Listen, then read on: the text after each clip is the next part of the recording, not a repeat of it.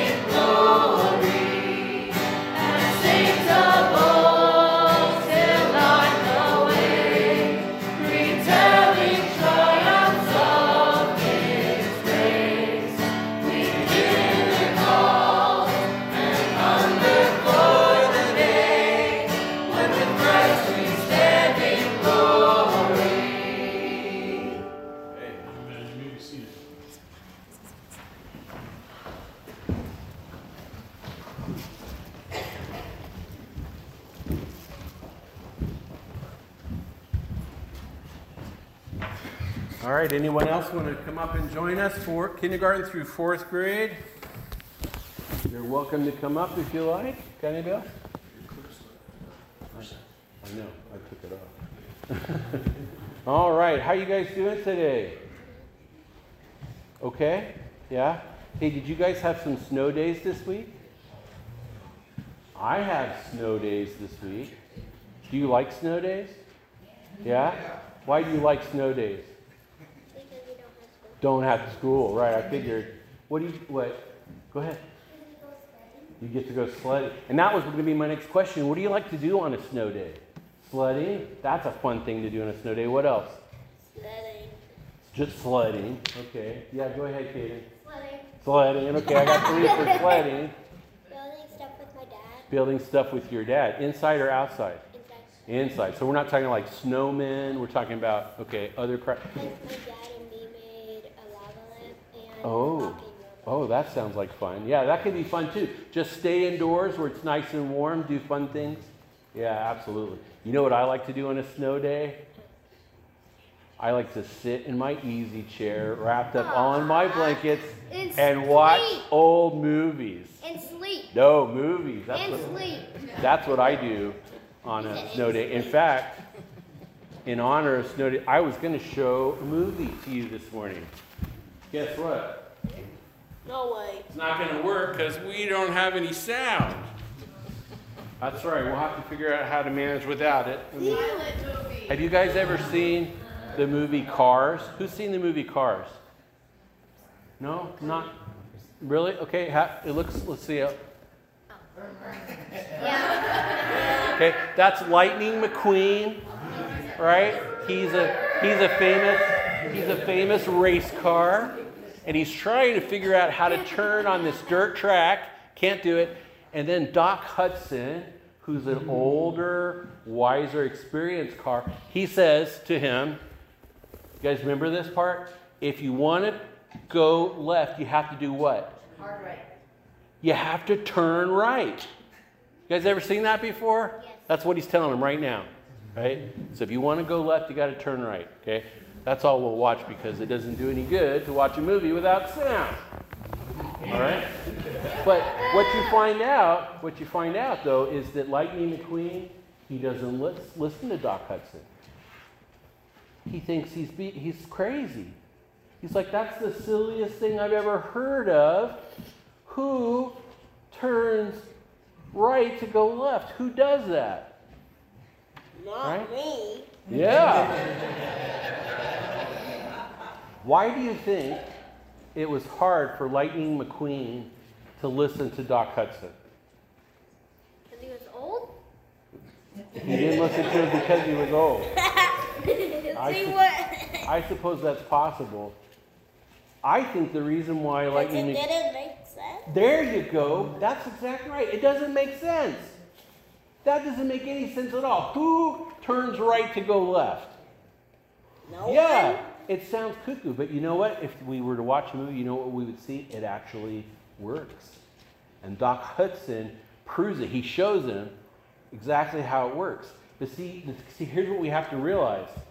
Doc Hudson was older than Lightning McQueen. He had more experience. He knew things about driving on a dirt track that Lightning McQueen didn't know, right? And so that's kind of like sometimes when our parents or our teachers or, yes, even our pastors say things to us that don't make sense, and we think they're crazy. We don't want to listen to them, right? It makes it hard to listen because it doesn't make sense to us. But here's what we have to realize, guys. Your parents and your teachers, they care about you. They love you. They wouldn't tell you something that would hurt you, right? They wouldn't tell you something that would be a lie, right? And not only that, but they know a lot of times, most of the time, our parents, our teachers, people that are old enough, they know more than we do. They've got experience, right? And so even though something doesn't make sense, sometimes we have to consider the source. We have to say, okay, But what do I know about this person that's telling me this? Is this somebody who loves me and cares about me? Is this somebody who knows more than I do? And then, even though it doesn't make sense to us, we need to listen to them, right? Yeah, Caden? Oh, the light in your eyes, sorry. Okay. You know something else that sometimes doesn't make sense, but we really have to listen to? The Bible. Yeah. You know, there's all kinds of crazy things in the Bible that don't make sense. We call them paradoxes. You know what a paradox is? No. You ever heard that before? No. Okay. A paradox is something that just doesn't sound right. It actually sounds the opposite of what it should be. And the Bible's full of them. The Bible tells us that who would be first must be last. Yeah, that's what the Bible says. It says if you want to be great, what you have to do is serve everybody. And it says if you want to live, you have to die. Right? Now, this sounds crazy, doesn't it? It doesn't make any sense. And it almost sounds like a contradiction. Just like if you want to go left, you have to turn right. See, it doesn't make sense. It sounds wrong to us, but actually it turns out that it's right. And what the Bible's trying to do, it's not a contradiction. What it's doing is it's trying to get us to look at things in a different way. Right? What it's trying to say is you don't really understand what greatness is, what you think greatness is, the way the world defines greatness. God defines it another way. And so he's trying to teach us to look at things from a different perspective, okay? So, here's the question you have to ask yourself. Who's more worthy of trust? God or the world?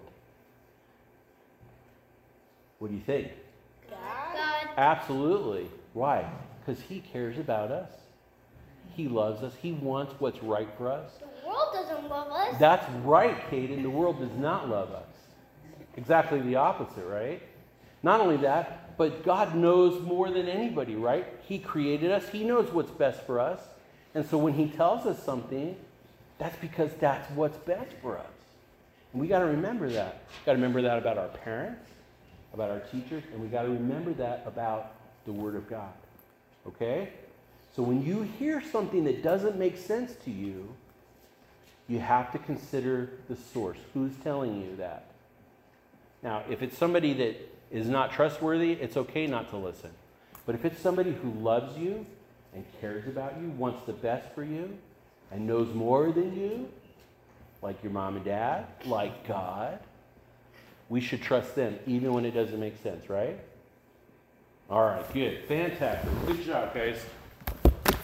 Let's come get a treat, and then you can go downstairs to your class. Oh, that's a good one. You guys are the pickiest pickies ever. Caden. Then how come you're the last one?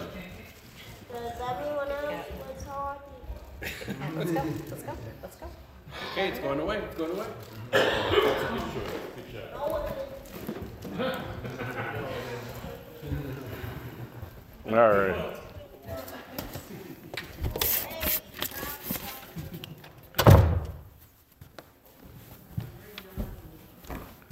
Well, I am sorry for the technical difficulties today, and I hope that you can hear me. If you can't, I don't know. Yeah, it's something like that works, Steve. It just give me some kind of symbol like you need to speak up, all right? Let's. These seats up front are free, by the way. Yeah. We have excellent seats right up front. Good call, Pastor Tim. Lots of seats up front.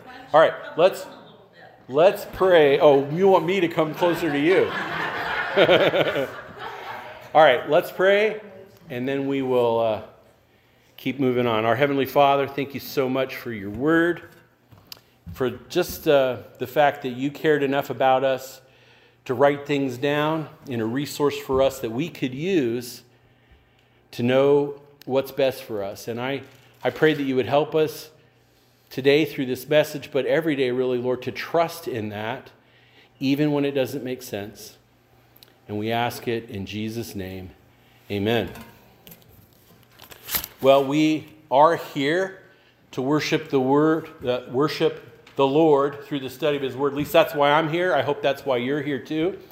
And the reason that we're here to do that is because we believe that the Word of God has the words of life, do we not? Amen.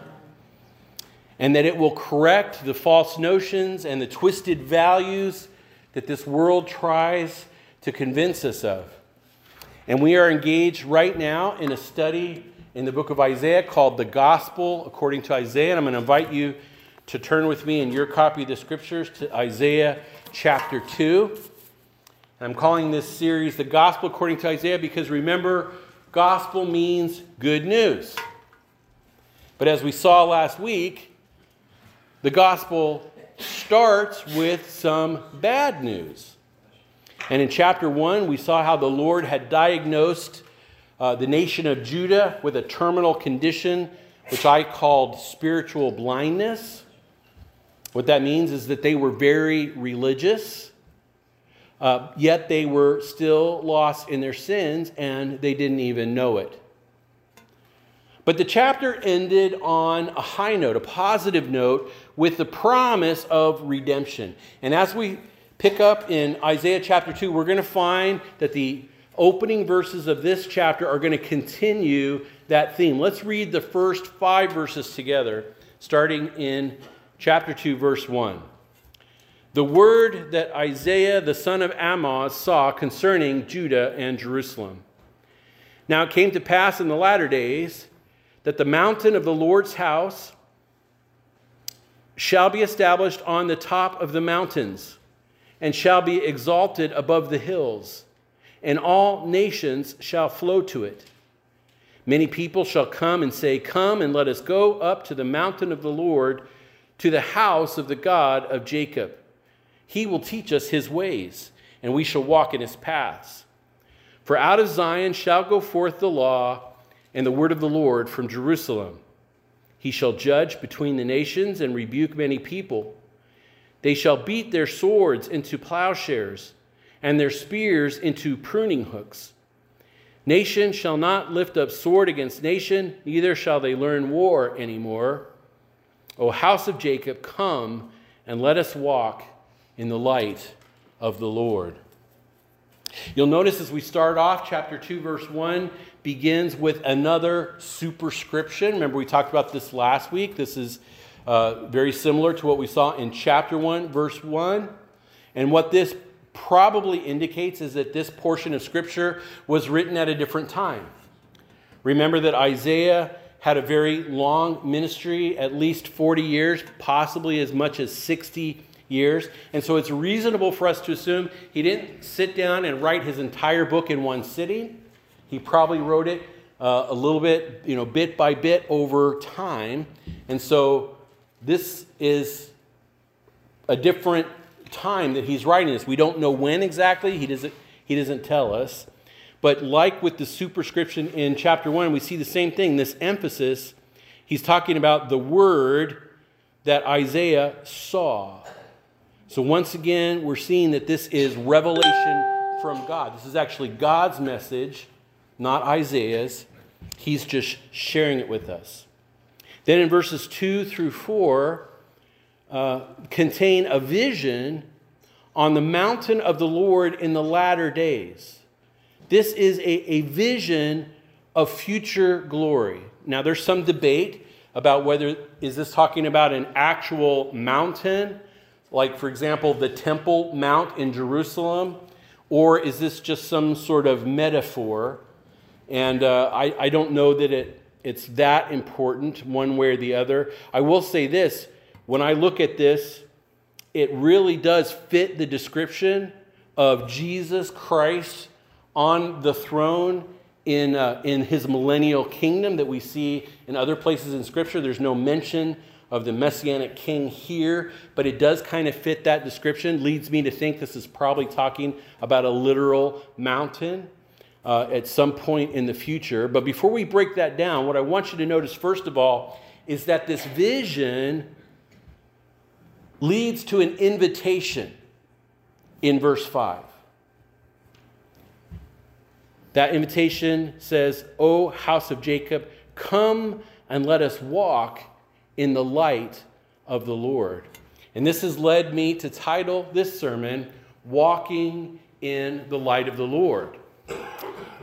This invitation, chapter 2, verse 5, is similar to an invitation we saw in chapter 1, verse 18, where it said, "Come, let us reason together. Though your sins were as scarlet, they will be white as snow." And I think what this does, these two invitations right here at the very beginning of Isaiah's book, is it shows us the heart of the prophet, and not just Isaiah, but even the Lord himself, his heart in revealing this to Isaiah. He really wants Judah to come back to them. Yes, he's calling them out for their sin. He is giving them bad news, if you will. But his hope is that they will change their direction, come back to him. But what does it mean to walk in the light of the Lord? Well, think about what light does. It reveals, right? It makes plain, it makes clear. It shows what previously was hidden. So you can stumble around in the dark, you can't see where you're going, but when you turn the light on, you can, right? And so this is a metaphor that we see used throughout Scripture. If you do a search on walking in the light, you're going to find literally dozens of scriptures that talk about this, but they don't always mean the same thing. So for example, one way that we can think of walking in the light is to talking about being above board, right? Having nothing to hide, not sneaking around in the shadows. We see this, for example, in Ephesians chapter 5, verse 8. "For you were once in darkness, but now you are light in the Lord. Walk as children of light." And then it goes on later in verse 13 to say, "But all things are exposed, are made manifest by the light, for whatever makes manifest is light." So this is talking about, see, if somebody's doing something in the dark, they don't want you to see what they're doing. They have something to hide. But we're supposed to walk in the light, where everybody can see what we're doing, right? We're not supposed to have things to hide. That's one way the Bible talks about walking in light, but I don't think that's what it's talking about here.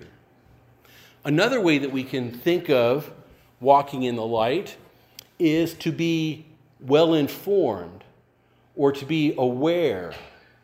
For example, Psalm 119, 105, a familiar verse to many of you, right? "Your word is a lamp to my feet and a light to my path." And so this is talking about light now as something that shows the way, right? That gives us direction. We see this in our English word enlightened. What does it mean to be enlightened? It means to be informed, right? It's John chapter 8, verse 12. "Then Jesus spoke to them again, saying, 'I am the light of the world. He who follows me shall not walk in darkness, but have the light of life.'" What's he saying there? He's saying that when we follow Jesus, when we adhere to his teachings, the information that we receive, the teaching that we receive from Jesus shows us the way. It gives us the ability to choose the right path. And I think that's what Isaiah is talking about here. When he invites Judah, he says, "Come, let us walk in the light." And that's not always easy to do. Sometimes the truths of Scripture are counterintuitive. They don't make sense. But I think that we're going to find in this passage four truths that are going to help us to walk in the light. And the first one is, we walk in the light when we keep our eyes fixed on future glory. Okay? So this vision here, verses 2-4, it's important to us for a couple of reasons. Number one, it connects to and reaffirms the great promises that we saw at the end of chapter 1. That all hope is not lost. That God is going to fulfill his promises to restore and to redeem his people. But second, it's also a concrete visual reminder for them and for us, something that we can hold on to. this picture of what the future is going to look like. And what a beautiful future it will be. As we see this picture of the future, God is finally exalted as he deserves. It's not just Judah, not just Israel, but all the nations are going to come and worship him and walk in his ways. And the Lord himself is pictured as ruling to such a degree that there will be a peace unlike any that the world has ever known. They're going to beat their swords into plowshares. They're going to turn their weapons of death and destruction into useful tools for cultivation. This is the day that all who love the Lord look forward to. This is what we put our hope in. And it's this picture, if we keep this image at the forefront of our minds, we are far more likely to walk in the light. See, when we start focusing on our surrounding circumstances, when that's where our focus is, when we lose sight of this beautiful future, this hope that's waiting for us, that's when we're tempted to no longer walk in the light. Of special note in this picture here, I notice that it says that the people are coming to the mountain, and it says all nations shall flow to it. Right? This picture of the people who are flowing up the mountain, and there's some people that's why they think maybe it's metaphorical because rivers don't flow uphill, right? And yet, I don't think that's really what it's talking about. Have you ever attended like a concert or a play or a sporting event? And what happens at the end? Right, everybody leaves and it just becomes this river of people, crowding the hallways, all heading toward the exits. And we can see that, like that flow, that mass of humanity all just kind of moving in one direction. I think that's kind of what this is talking about. We're all moving in one direction. We all have one purpose. Right? If you're at a concert, that purpose is what? Get to my car and go home. But the purpose we're seeing here, the people flowing up the mountain of God, their purpose is to learn and to walk in his ways.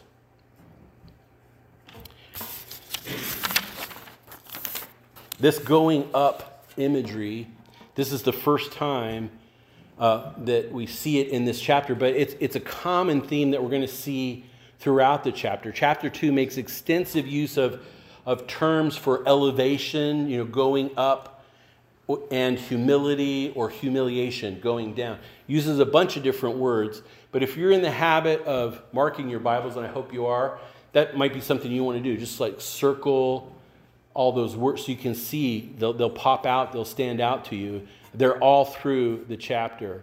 And I think that is a good reminder to us that there are two paths, right? There's the path of light and there's the path of darkness. There's the path that goes up and there's the path that goes down. Jesus famously put it this way in his Sermon on the Mount. He said, "Enter by the narrow gate. For wide is the gate and broad is the way that leads to destruction, and there are many who go in by it, because narrow is the gate and difficult is the way which leads to life, and there are few who find it." Two paths, two different ways we can go. And Isaiah is inviting the nation of Judah and us to choose the path of light, to walk in the light of the Lord. See, in Isaiah's day, Judah was going down the wrong path. They were walking in darkness. They were on the path leading downward. They were not fixed on this vision of the future, this vision of hope and glory. Well, what were they fixed on? They were fixated on many things, and those things are outlined in the next section, which leads to the second truth, that we will walk in the light of the Lord when we avoid being filled with stuff and fluff.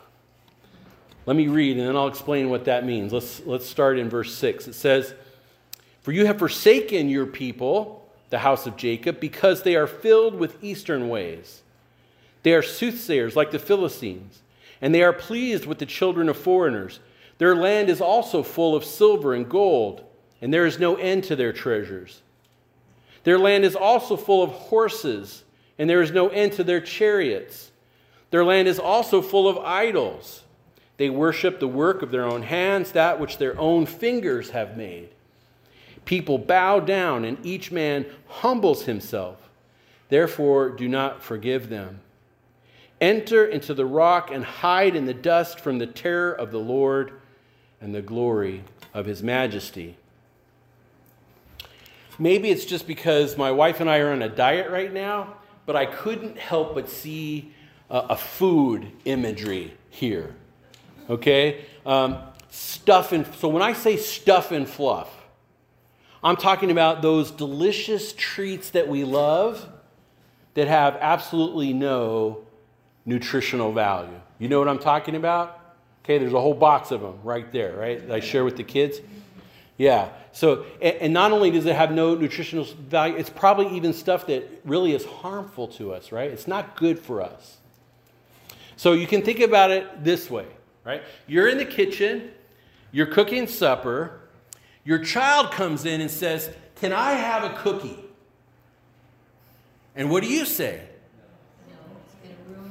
No, exactly right. No, you're going to ruin your supper, right?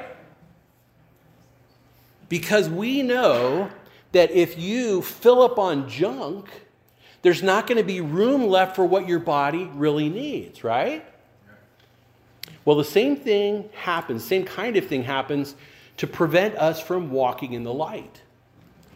4 times in these verses, 6 through 8, 4 times just in those 3 verses, we're going to see Isaiah referring to Judah being filled with stuff that's no good for them. The first thing he says in verse 6, he says they are filled with eastern ways. Now, the direction here is not really that important. It just so happens that to the east of Judah, that's where Babylon and Assyria were, those great national powers, but they were also pagan nations. And so when it says that they're filled with eastern ways, what it means is that they are attracted to what these pagan nations were doing, that they were beginning to dabble in other religious practices, and the more they tried it, the more they liked it. And this starts to take, when you start to do that, it takes time away from true worship, from what you should be doing, because you're doing this other stuff, right? It's like a kid who fills up on cookies and then ruins his supper. Judah was being filled up on eastern ways, and it was ruining their walk in the light. Verse 7 also says they're full of silver and gold. I don't think this is saying that they're super rich necessarily, but it's talking about the pursuit of wealth and material possessions. So when it says there was no end to their treasures, in other words, it's saying there's all these shiny baubles out there that look so pretty to them, and that's what they were following after. Also says they're full of horses and chariots. The second half of verse 7, this is a reference to military might back in those days, right? Military might was equated with how strong was your cavalry. Did you have a lot of horses and chariots? And of course, we're reminded as we read the Old Testament how Judah was constantly trying to solve their own political problems in their own strength. Instead of relying on God, they were always making treaties with the pagan nations, and oftentimes that included what? Them getting horses and chariots. So this is the pursuit of power. And then in verse 8, they're also full of idols. And of course, in Isaiah's day, that referred to actual carved images, statues, and so forth that people would bow down to, false gods.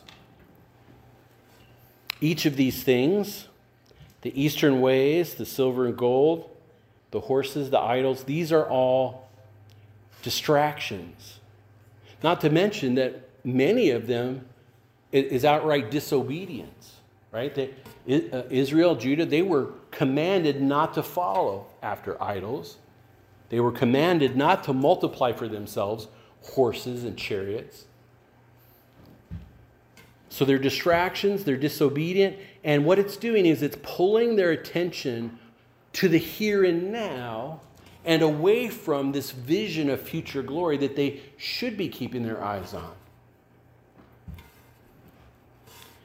Each one of these things also has a parallel in our contemporary culture. You know, there are very few people who bow down and worship at carved idols in our culture.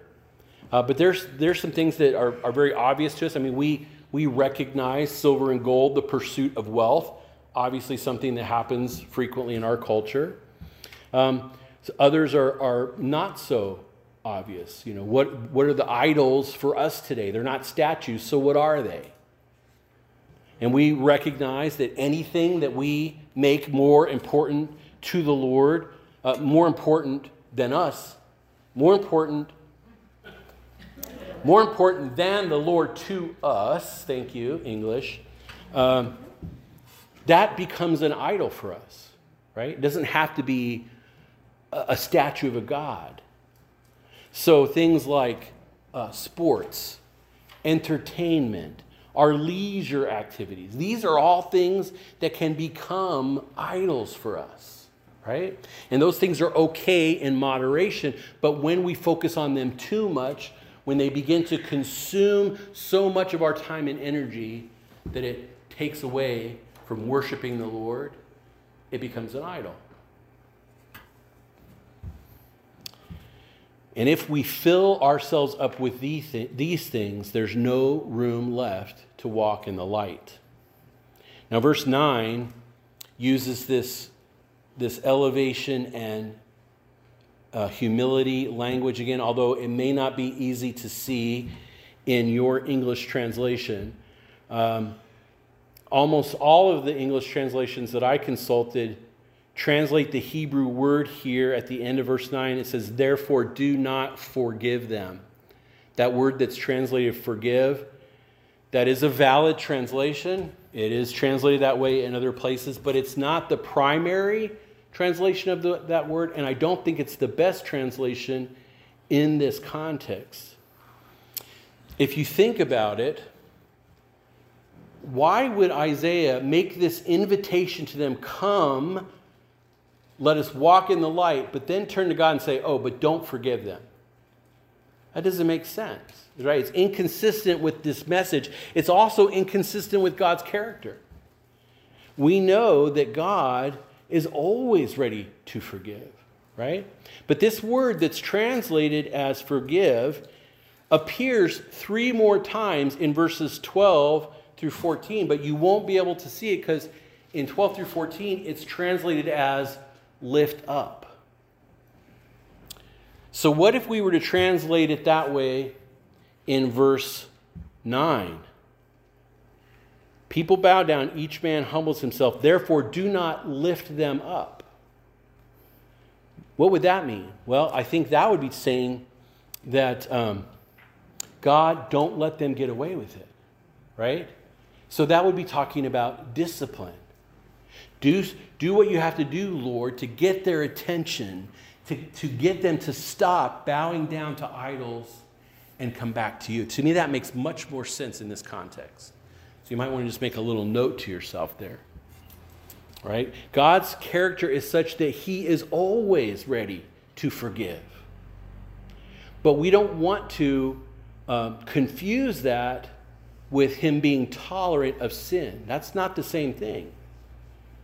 He's ready to forgive, but he will not tolerate our sin. And in verse 10, it says, enter into the rock, hide in the dust, from the terror of the Lord. What's he saying there? He's saying, if you're going to bow down to idols, if you're going to get on your face on the ground before idols, you might as well keep right on digging.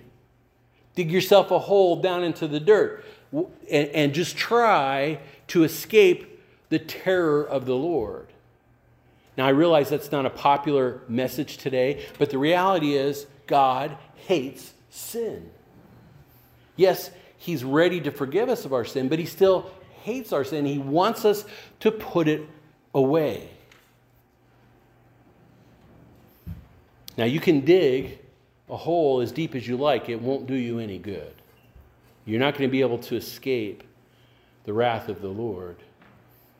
But I think if we translate that word forgive as lift up, that also better aligns with the third truth that we see in this passage, and that is that we walk in the light of the Lord when we embrace the elevation enigma. And that's in verses 11 through 17. It says, "The lofty looks of man shall be humbled, the haughtiness of men shall be bowed down, and the Lord alone shall be exalted in that day. For the day of the Lord of hosts shall come upon everything proud and lofty, upon everything lifted up, and it shall be brought low.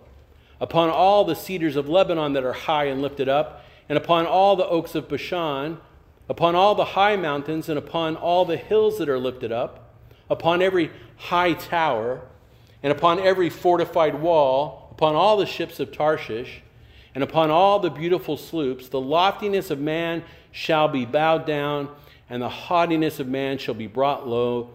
The Lord alone will be exalted in that day." You see what I'm talking about? If you circle all the terms for being lifted up and being brought down, that little section is just full of them.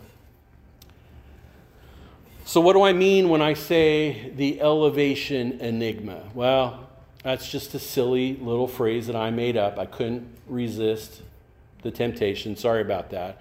But hopefully it will help you to remember, because honestly, this is a concept that I think most of us in the room today are probably pretty familiar with.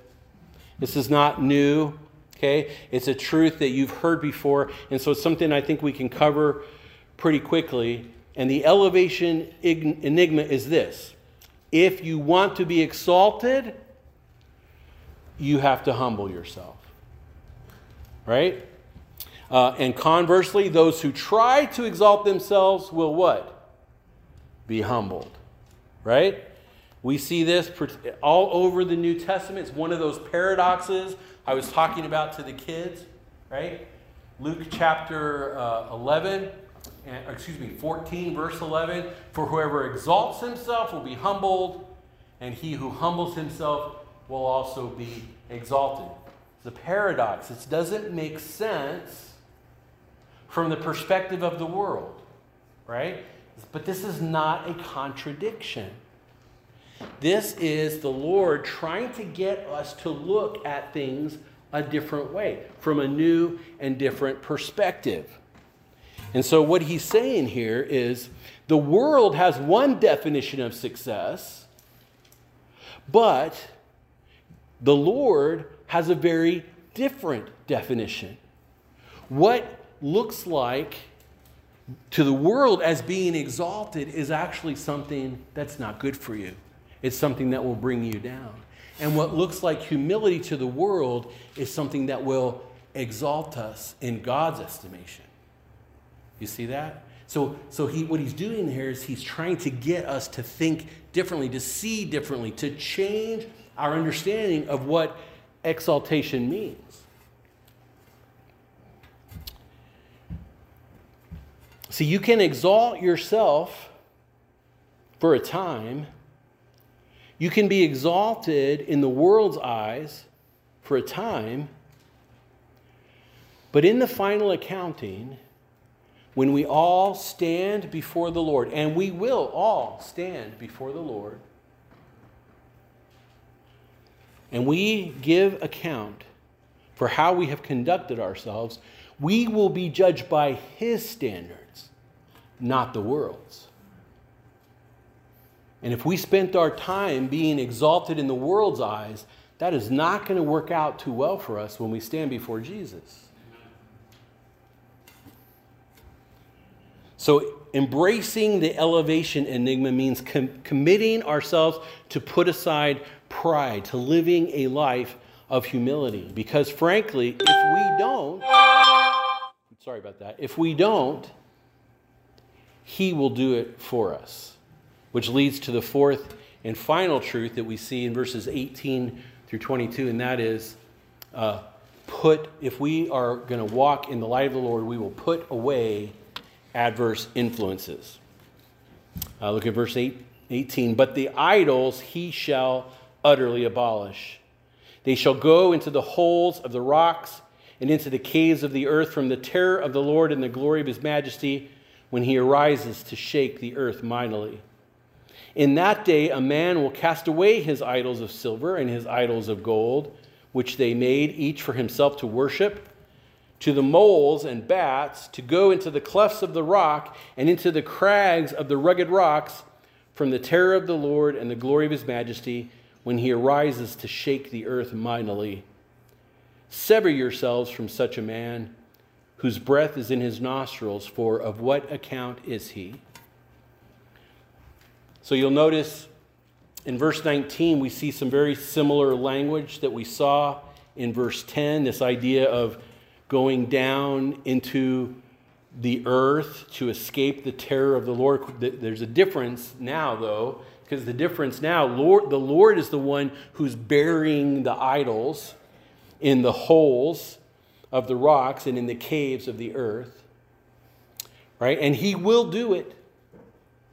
He's patient now, but his patience has a limit, and a day is coming when he will put down all the idols, because the Lord refuses to share his glory. Amen. And in the future glory that awaits, there's going to be no more fooling around with idols, as we see in verse 20. The people are casting away their idols, right? They're putting them into the clefts of the rocks and into the cracks under the ground. Why? To escape from the terror of the Lord, right? Same language we see in verse 10 and in verse 19. And I think that this is made even more plain for us if we look forward to Isaiah chapter 45 and 23, what he's talking about here. He says, I have sworn by myself, the word has gone out from my mouth in righteousness and shall not return, that to me every knee shall bow, every tongue shall take an oath. And you might recognize this a little bit more. It's quoted by Paul in Romans chapter 14, verse 11. But probably the most familiar to us is in Philippians 2, verses 9 and 10. Therefore God has also highly exalted him and given him the name which is above every name, that at the name of Jesus every knee should bow, of those in heaven and of those on earth and of those under the earth. This is the future of glory that we look forward to. There's going to come a time when every knee will bow. People are going to put away all their idols. They won't have any choice. Some will do it out of love and true worship for the Lord, but there's going to be others in that day who will do it because they don't have any choice. But there is an alternative. And that alternative is found in verse 22. And that is, he gives us the opportunity to do it for ourselves. My translation reads, sever yourselves from such a man. You might have something different in front of you. Literally in the Hebrew, it is abandon or cease yourselves from the man, which doesn't make a lot of sense to us, which is why the translations try to kind of clear it up for us. But notice how he goes a little bit further to describe what man is he talking about, one whose breath is in his nostrils. So I think that this is actually talking about man's temporary nature, right? And so what Isaiah is doing here is he's bringing us back full circle, right to the place where we began. And he's saying, don't trust in man. Don't trust in the things of man. Those things are temporary. They're described in Scripture as a vapor, something that quickly dissipates, as grass, right? Here today, gone tomorrow. Don't put your trust in these temporary things, and yet these are the things that so often occupy our attention, that we put our trust in. Idols, wealth, power. And Isaiah says we need to sever or separate ourselves from those adverse influences that are only going to drag us down. And we need to keep our eyes fixed on the future glory, that the vision of the promise of God's redemption. That day is coming. And yeah, it's taken a long time, and we don't know when it's going to get here. It may not happen in our lifetimes. But trust me, no matter how long you spend on this earth, it is a drop in the bucket compared to eternity. So let's keep our eyes fixed on that and not on the things around us. Well, I finish up with this question. Are you walking in the light of the Lord? And if not, what's stopping you? Have you lost sight of the future glory that awaits those who follow him? Are you so full of the stuff and fluff of the world that you've crowded out time and energy which should be spent walking in the light, following Jesus? Are you so busy climbing the ladder of excess, trying to claw your way to the top, that you've accepted the world's definition of success, that you've forgotten the elevation enigma, that he who would be first should be last, that he who wants to be great should be a servant to all. And if you want to be exalted, you have to humble yourself. Are there adverse influences in your life that are pulling you down the wrong path? Isaiah's invitation to Judah still stands for the church today. I think most of us are familiar with Hebrews chapter 4, verse 15, right? For we do not have a high priest who cannot sympathize with our weaknesses, but was in all points tempted as we are, yet without sin. And that is the hope for us that exists in Jesus Christ and what he did for us on the cross when he paid the penalty of our sins, and he offers up to us the free gift of salvation. But let's not forget that this truth is followed by an invitation. In Hebrews 4:16, it says, "Let us therefore come boldly to the throne of grace, that we may obtain mercy and find grace to help in time of need." That is the invitation today. It's the same invitation that Isaiah gave to Judah. Oh, come, let us walk in the light. And you can do it today.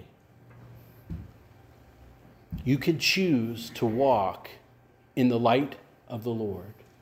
And these truths from Isaiah will help. Our Heavenly Father, thank you so much for the gift of your word, for the precious promises that you give to us, for your grace and your mercy, that even though we are helpless sinners, you have provided a way for us to walk in the light through Jesus Christ our Lord. I pray that each of us here today would make the choice to not walk in darkness, but to walk in light. And we ask it in Jesus' name. Amen. Would you stand with us? We are confronted with the reality that he is holy, and one day every knee will bow, as Pastor Sean said. Let us sing our worship to him.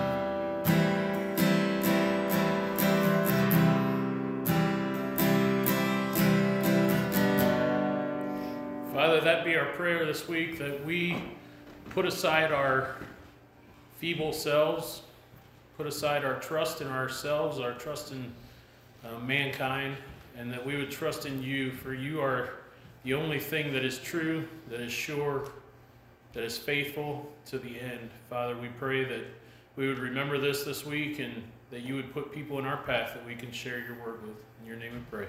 Amen.